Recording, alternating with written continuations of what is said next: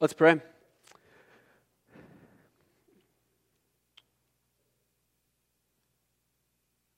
God, you tell us in your word that it is far better for us to draw near and listen than it is to come and speak.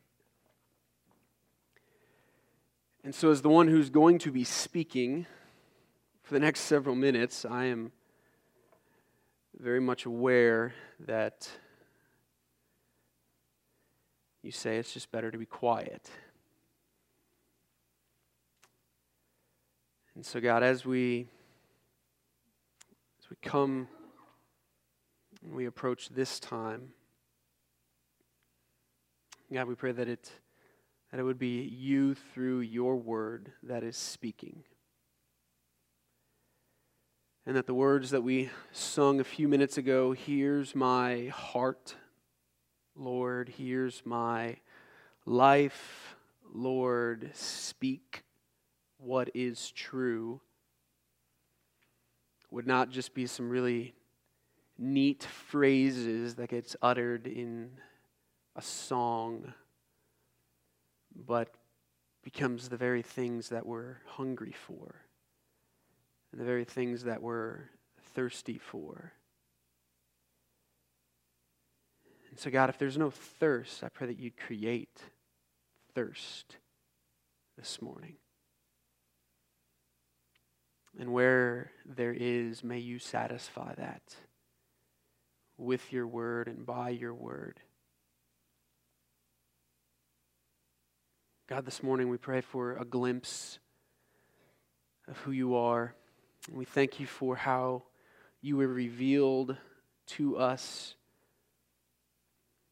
things about yourself that we want us to know about you, but Lord, we pray for ears to hear and minds to understand and hearts that are willing to Go and obey.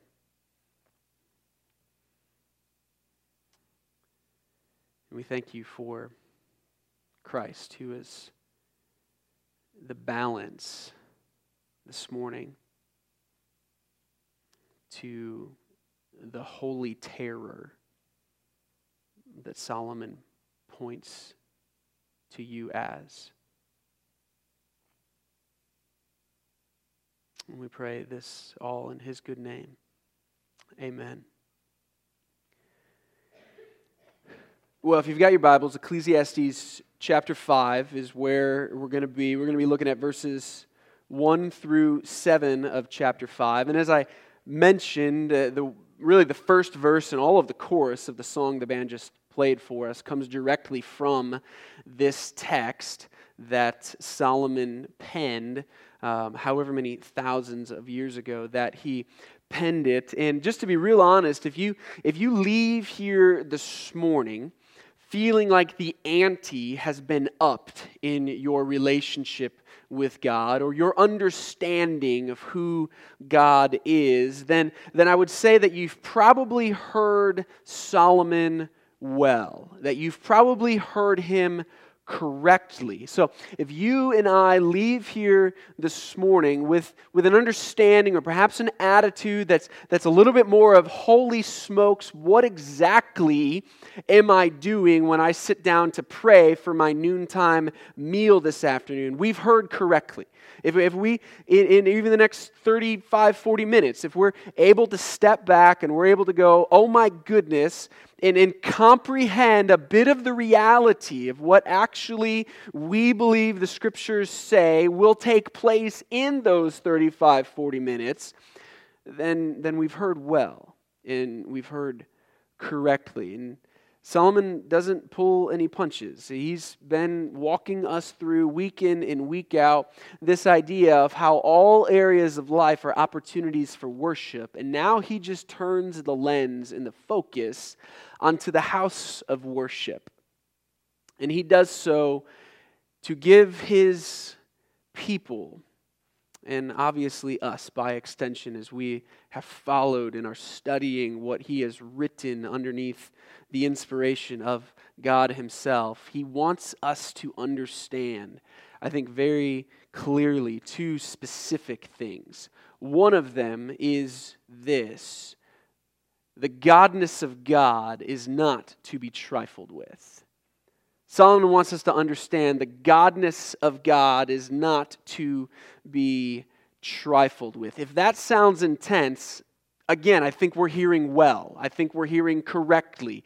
And if the word godness seems like a new word for you, it is, because we're going to just make up a word this morning to try and describe what Solomon is trying to articulate to us. But the first big idea is that the godness of God is not to be trifled with. And that, that's this idea that there is there's something so other to God, something so holy to who He is, so all consuming in its perfection and in His righteousness, that, that we should come very, very carefully into His presence. Solomon's going to tell us and going to lead off his instructions for us with the verb guard.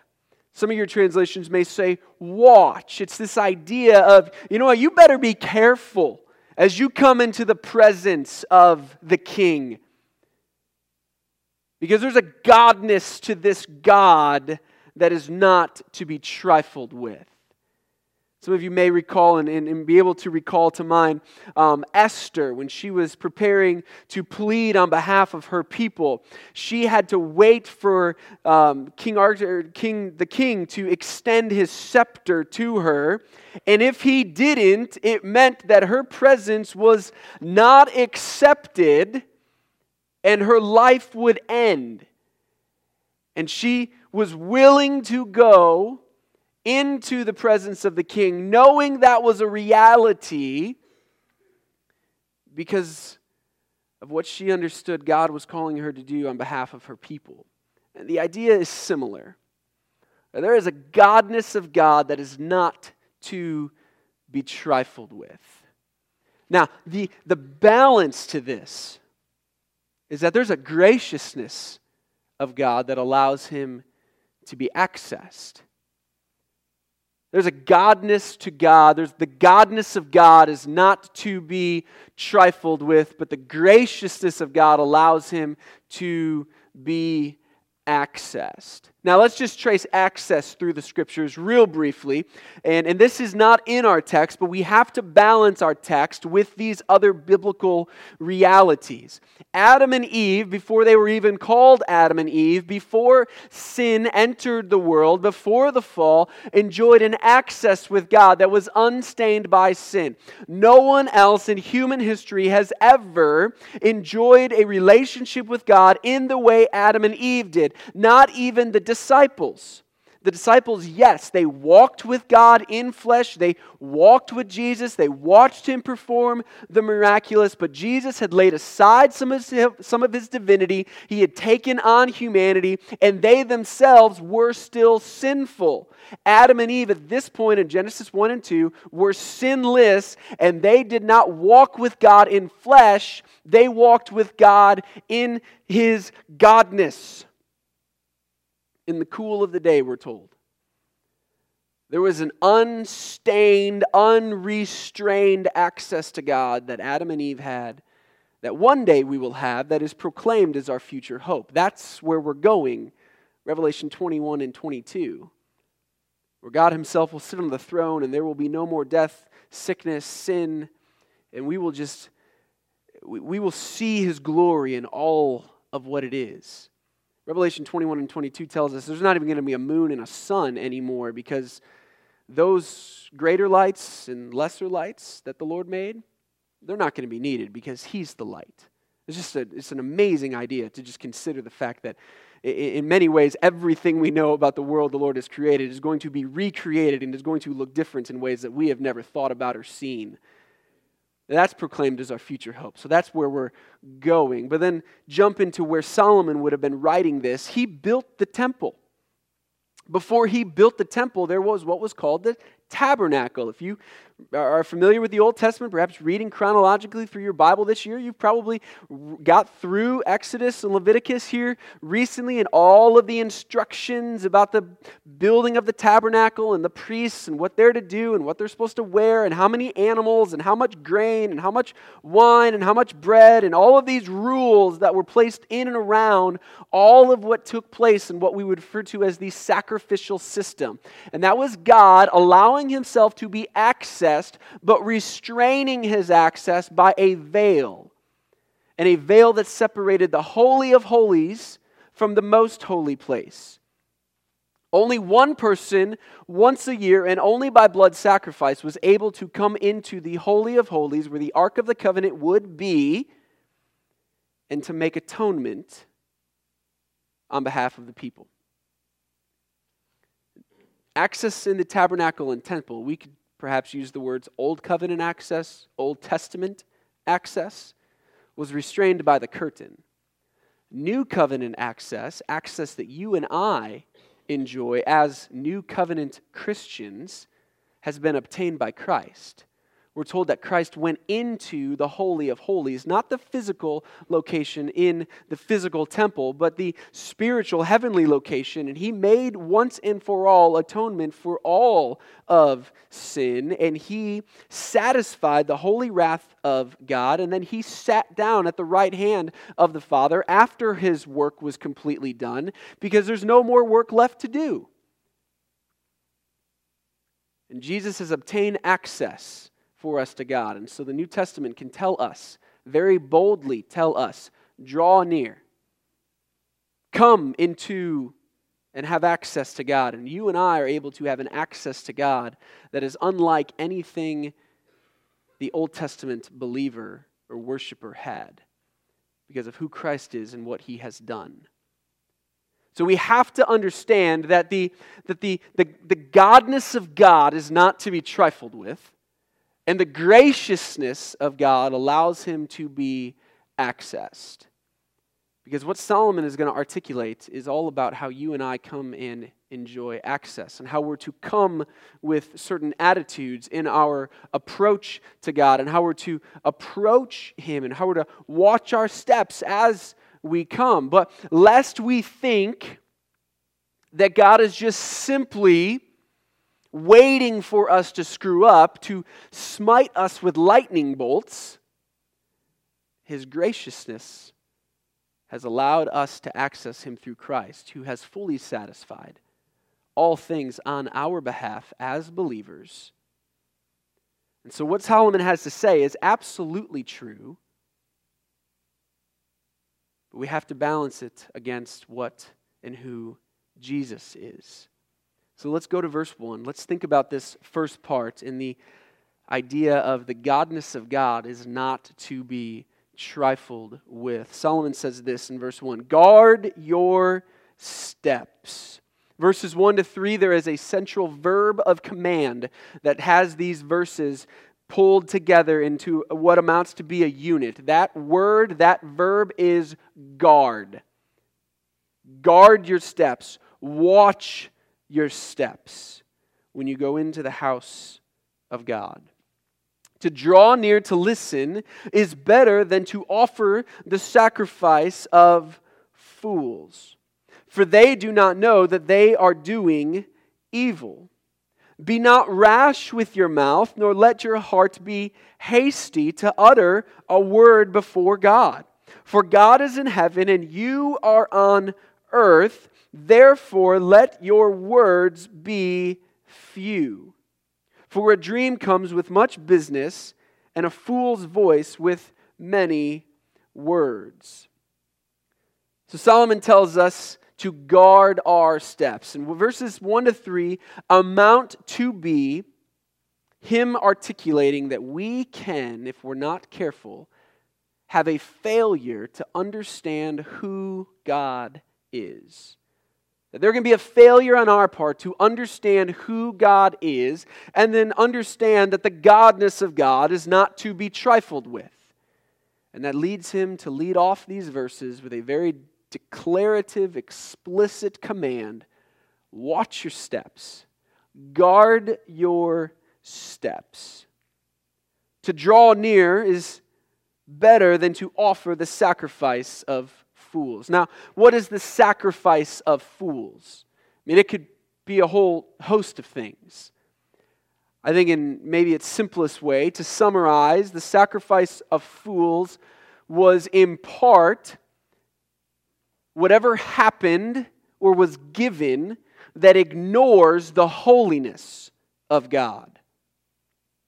And secondly, takes for granted the graciousness of God. So, the sacrifice of fools, I would define for you as the ignoring of the holiness of God and the taking for granted the graciousness of God. So, to try to illustrate that for you, let's think back to where we were at Christmas time. And I'm always trying to maybe connect some dots back and forth between series for you so that we can kind of return to where we've been and maybe pull some big ideas together because I know you remember every word that I say whenever I say it. So, um, yeah, it's probably just redundant for you, right? All right, but here in Micah, the leaders had failed terribly, big time.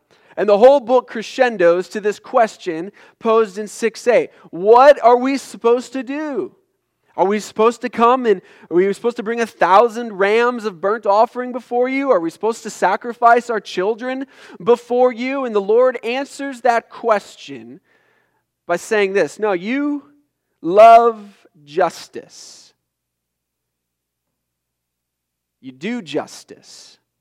You love mercy. That word mercy can also be translated steadfast love. You walk humbly with your God. So the people of Israel, the leaders, at this point are kind of sitting under the, the chastisement of God and they're, they're going, okay, we get it. What do we do? You want a thousand, you want a thousand sheep? Should we bring our children? How do we come then before you? What will you accept? And the Lord says, No, you do justice. I think that expresses, expresses what their vertical relationship with God was to look like.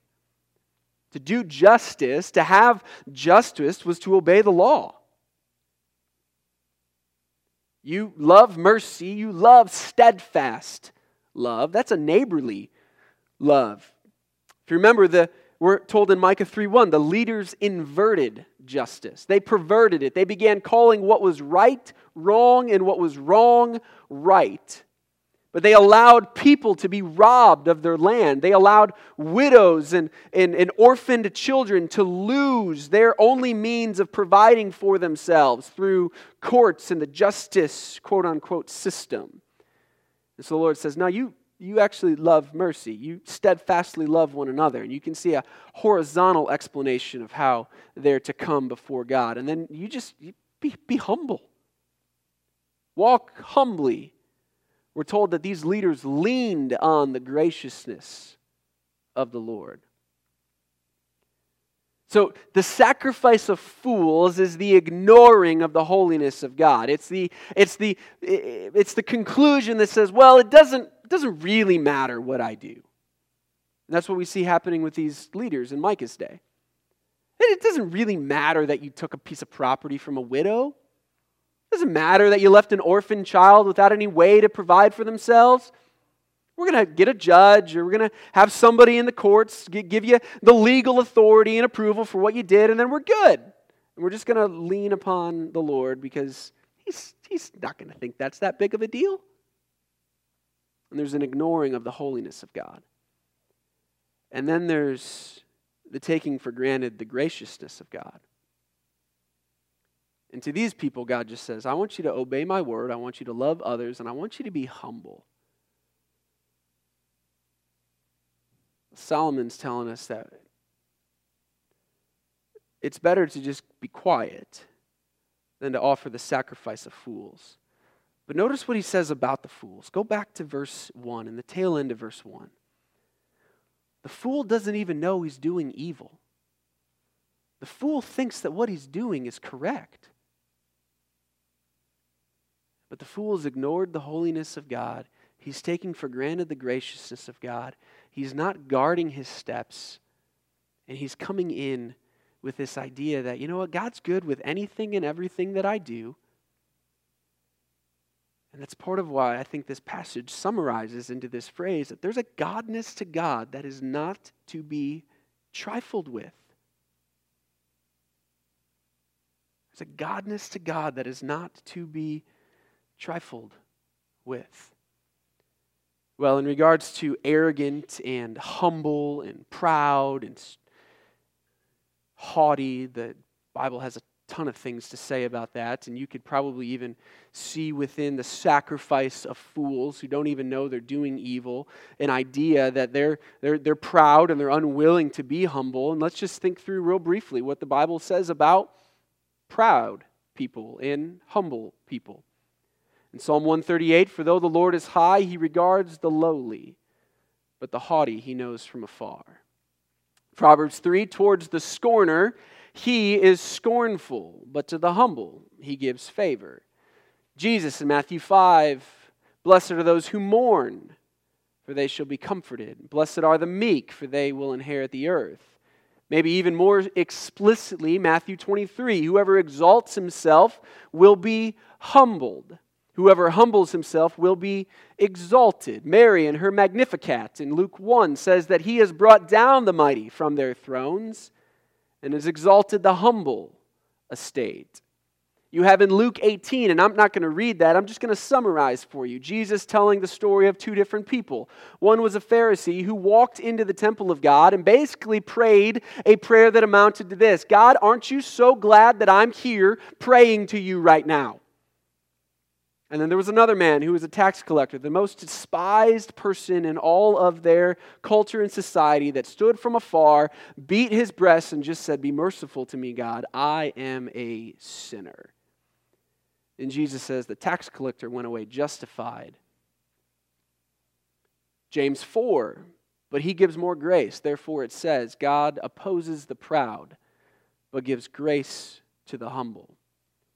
Peter essentially requotes that, and you can see the idea right there expressed on the very bottom line. God opposes the proud, but gives grace to the humble. See, there's this idea in the Bible that the sacrifice of fools is one that ignores the holiness of God and takes for granted the graciousness of God.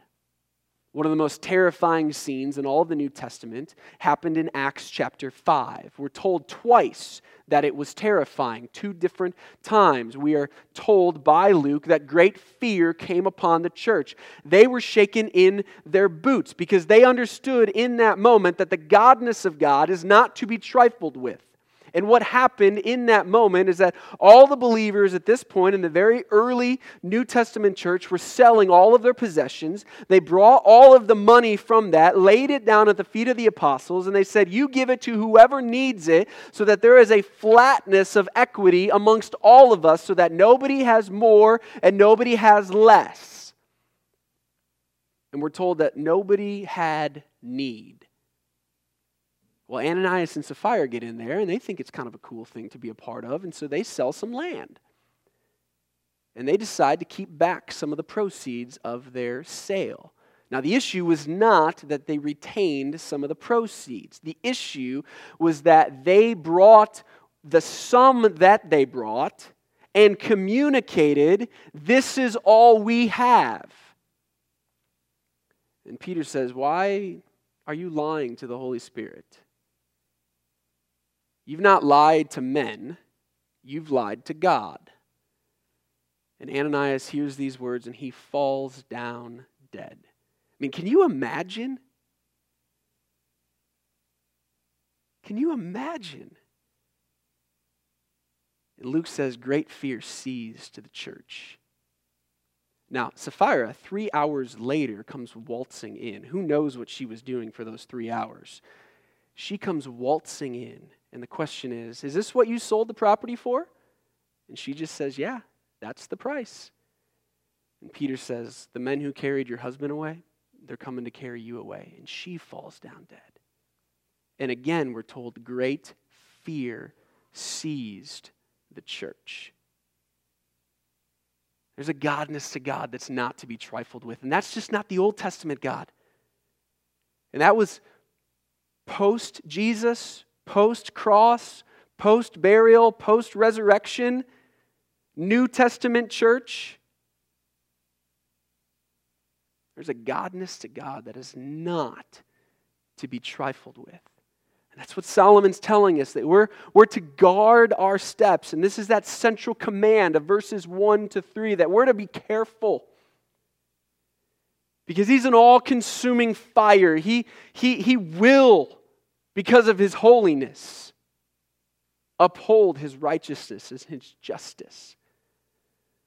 But let's also not forget that there is a graciousness to God that allows Him to be accessed. And you and I are told time and time again to confidently and boldly come into His presence and to access Him because of what Jesus Christ has done.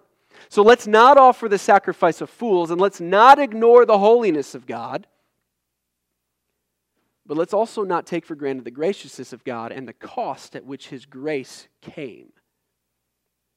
So, how do we guard our steps? That's a tremendous question. Here's some ways that I think we can summarize verses 1 to 3 that might be helpful and practical.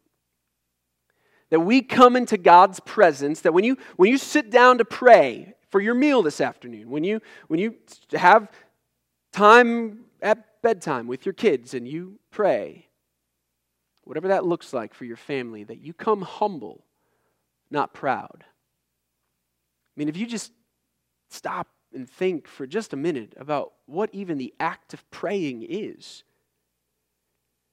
You know, let's just let's just say what it is that you in this moment are going to talk to the creator of everything. Really? Like that, that, should, that should make all of us tremble a little bit. We, we probably are a little bit more nervous in anticipation of meeting some really famous people than we necessarily are when we sit down to pray.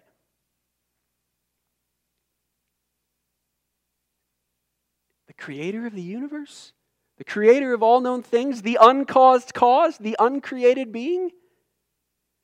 With the one who I can't even get my mind to wrap around how he existed before anything else existed, because everything else that existed is because he said, Let there be. That, that guy? I'm going to gonna now talk to him. There should be some shaking in those boots. We come humbly, not proud. We come honestly, not flippant.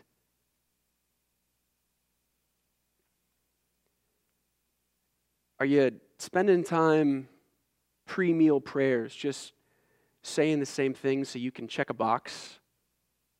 to feel better about yourself having prayed before a meal? If that's the case, those prayers may be teetering on the flippant side. Do you open your Bible every morning and, and read so that you can check the box that I've read? It's probably teetering on the flippant side. Are you somehow trying to, to do certain things? Did you give money this morning? Did, are you even here this morning because you think that's going to allow God or force His hand in some way to answer some prayer or provide for something in, in whatever? That's flippant, not honest. And He is a good gift giver. And so we do come expectantly we do not come presumptuously. And here's the difference between the two of those. The expectant person comes and says, I'm ready to receive what you have to give. The presumptuous person says, I'm ready to get what you owe me. We come expectantly, not presumptuously. We come fearful, but without fear. Because time and time again, those who have an understanding of God and who He is, those who understand that He's not to be trifled with, those who have been given a glimpse of who He is and realize that, that yeah, He's not to be messed with, are told, Fear not. Solomon, at the very end of verse 7, the third verb in our passage this morning, is going to tell us that we should fear the Lord. But as we begin to understand who He is and have a fear of him that he is not to be trifled with, then we at the very same time understand that his graciousness allows him to be accessed by and through the person of Jesus Christ. So we are fearful, yet without fear, which leads us to then enter into his presence and draw near to the throne of grace confidently in the blood of Jesus, by the blood of Jesus, not cavalier. So there should be tremendous pause for us because there's a godness to God that is not to be trifled with. And there's a graciousness of God that allows us to access Him. Well, Solomon then continues in verses 4 to 7. I think we can summarize, maybe helpfully, with what's on the screen. The godness of God is not to be trifled with, and our promises to God are not to be left unfulfilled. Let's go to verse 4 and let's look at what he has to say to us next. When you vow a vow to God, do not delay paying it, for he has no pleasure in fools. Pay what you vow. Now, let's just pause there because I want us to just very briefly think through who Solomon has now said the fool is. Three different times in four verses, he has used the word fools.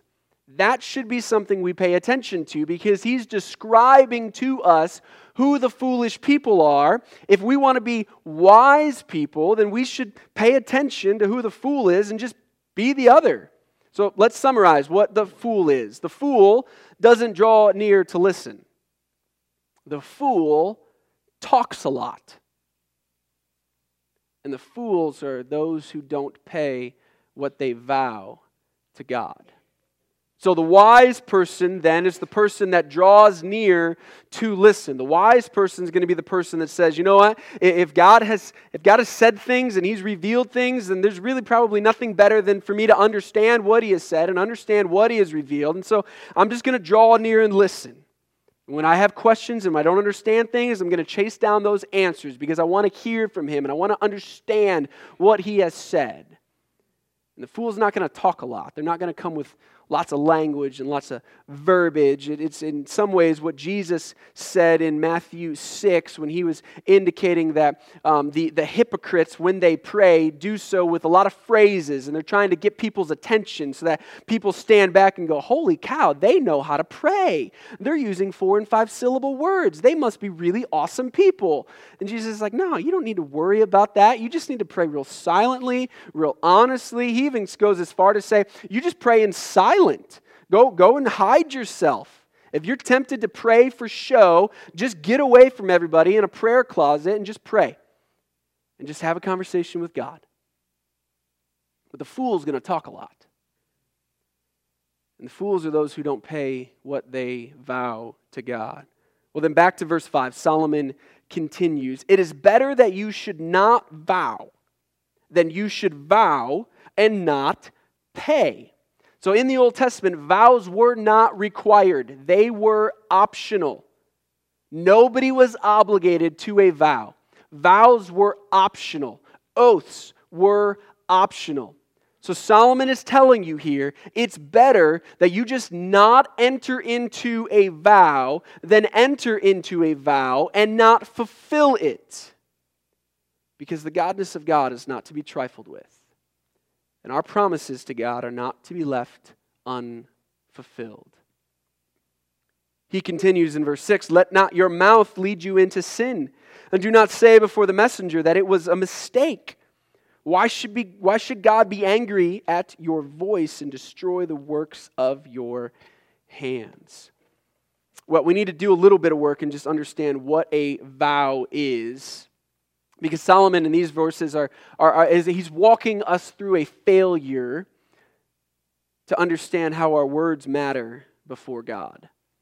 And so, as I indicated just a few moments ago, vows were not something that were required, they were something that were optional. And here you have some instruction in regards to vows in Deuteronomy 23. Notice first the conditional word if. If you make a vow, you shall not delay fulfilling it. They're not required. Numbers chapter 6 walks through the, the, uh, the way Nazarite vows were to be um, administered and, and, and the, the rules and regulations for a Nazarite vow. But it's never said everybody has to do it or these people have to do it. Vows were optional. Now, at this point, the, the Old Testament does not give us great clarity in regards to even the purposes for what vows were intended for. Because you can see vows in the Old Testament, such as a Nazarite vow, that had no conditional statement attached to it.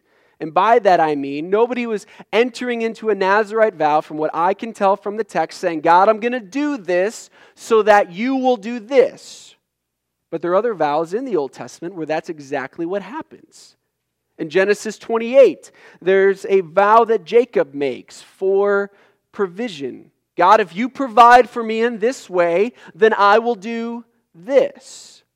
Judges chapter 11, Jephthah makes a conditional vow. God, if you give me military conquest, then I will do this. You have the mother of Samuel making a conditional vow. God, if you give me a son, I will do this.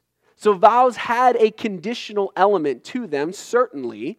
But not all vows had conditional elements to them. Furthermore, in Numbers chapter 30, in regards to the regulations of vows, there's also included there oaths. And vows and oaths are put side by side together. When a man vows a vow or takes an oath, here's what's to happen. And so there's this idea of our words matter. And so I think one of the best ways for us to understand what Solomon's trying to communicate in Ecclesiastes 5, verses 4 to 7, is that our promises to God matter. What we say to Him matters. It's very much similar to what Jesus said in Matthew chapter 5, where He says, Look, when you, when you, when you take an oath, do not swear by all of this stuff. Just let your yes be yes, let your no be no, and leave it at that. Jesus never told them to not enter into agreements with people. He was teaching them and telling them don't have all of this fancy language that gives you somehow a way out in a corrupt legal system that doesn't let you be a man or a woman of your word. Think about it this way on the playground as we were kids. If you wanted to say something but didn't want to really do it, what would you do? Cross your fingers? You hide them behind your back. That person would walk away and be like, ha ha, got them crossed. And that, that's what Jesus is saying should not happen. And we shouldn't use a bunch of official terms and language to somehow communicate that we're good for it when we have no intention being good for it. Just say, yes, I'm good for it, or no, I'm not good for it. Just leave it at that. Solomon's saying the exact same thing should be true in regards to what we have to say to God. Because there's a godness to God that should not be trifled with, and our promises to God should not be left unfulfilled. So, what are some examples of vows, promises, perhaps, that should not be left unfulfilled? Well, one of the ones that immediately comes to mind is marriage vows. We even use the word vow there. And if we take the words of Solomon in Ecclesiastes chapter 5 and we place them into the context of marriage, it's better that you don't stand here and make promises to somebody that you have no intention on not fulfilling, regardless of the circumstances that at that point are most certainly unforeseen. And that's why our vows even have that language in them, for better, for worse for rich, for poor, till death do we part, forsaking all others. And those are included. And, and long before that bride and groom stand before those in attendance and the individual officiating, at least as I approach that moment, there's been a lot of conversation and a lot of premarital counseling that has gone into you got to understand the significance of this. Your promises to God are not to be unfulfilled. Let's think about it uh, maybe in a, in a way that doesn't have such serious human consequences. I mean, divorce has significant human consequences, but there's maybe another example that doesn't have as much significance in human consequences. The way Carrie and I approach our family budget is at the end of every year, we take a look at what the, uh, the churches has agreed to give us as a salary for the year coming, and we, we look at, all right, we break it all down, and I'm real nerdy, and I got a spreadsheet, and then she sits down, and I try to explain it to her, and, and we have this moment in our year, and we decide in that moment, what are we giving to the Lord each month? And from that point on, that is something we consider to be a promise made to God that is not to be unfulfilled. Now, we've taken advantage of the church's online giving um, tools, and so that just kind of comes out twice a month for us. And it's taken off my shoulders the fact that I have to remember to write a check here, bring in the cash and stuff. So that's a great tool for us to just help us be consistent. But we're not going to decrease that number. The only direction the needle moves is increase when and where we feel the Lord is calling us to increase our giving for a particular need or cause or whatever it might be. But we consider that amount as we take a look at our annual budget and how we then we break it and divide it by 12 and go monthly and all that good stuff to be a promise that we are making to God that says that that's the number for 2017 and we're not going below it. We will only go above now solomon is saying it's better if you have a lower number than a higher number, as long as you're willing to fulfill the promise you made about the number. He doesn't tell us what the number should be. It's just, he, us, look, it's better that you don't enter into the promise than enter the promise and be willing or unwilling to fulfill it.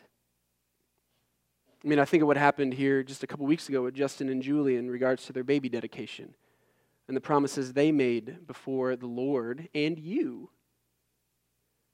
to dedicate their marriage first and foremost to the Lord, and then to dedicate their kids to the Lord.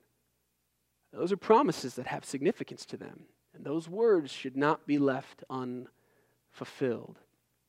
So, the second verb in these seven verses, the first was guard. The second verb in these seven verses is pay. How do we pay? Well, we pay simply by being a man or a woman of our word.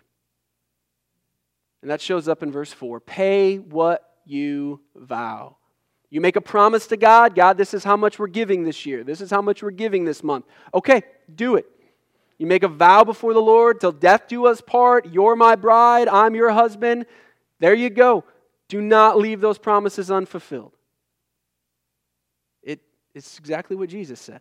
You let your yes be yes, you let your no be no. Well, there's one last verb. I told you there was three verbs that are command verbs in these seven verses. And the last one shows up at the tail end of verse 7. But God is the one you should fear. And the verb there is fear. And it takes us back to this idea that the godness of God is not to be trifled with.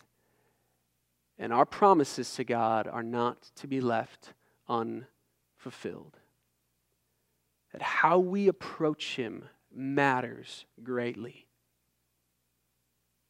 as do our words. And it's better if we're just quiet. And we let those words be few and we let those promises or those vows go unstated than to make them and be unwilling to fulfill them. Because there's a godness to God that's not to be trifled with. And our promises to God matter greatly. Let's pray. God, help us to help us to grow in our understanding of who it is that you are that, that you are most certainly gracious, you are most certainly loving, you are merciful, But God, you're also just and you're holy and you're righteous and you're perfect. And, and, and God, help us to understand these things and, and, and get a, a, growing glimpse and a, a growing understanding of your godness, your otherness. God, help us to understand that, that our, our words matter. And they matter tremendously. So, God, we thank you for loving us the way that you do and the way that you have and how you have provided for us. And so we sing now just about who you are and your holiness. And we pray this in the good name of Jesus. Amen. Would you stand and sing?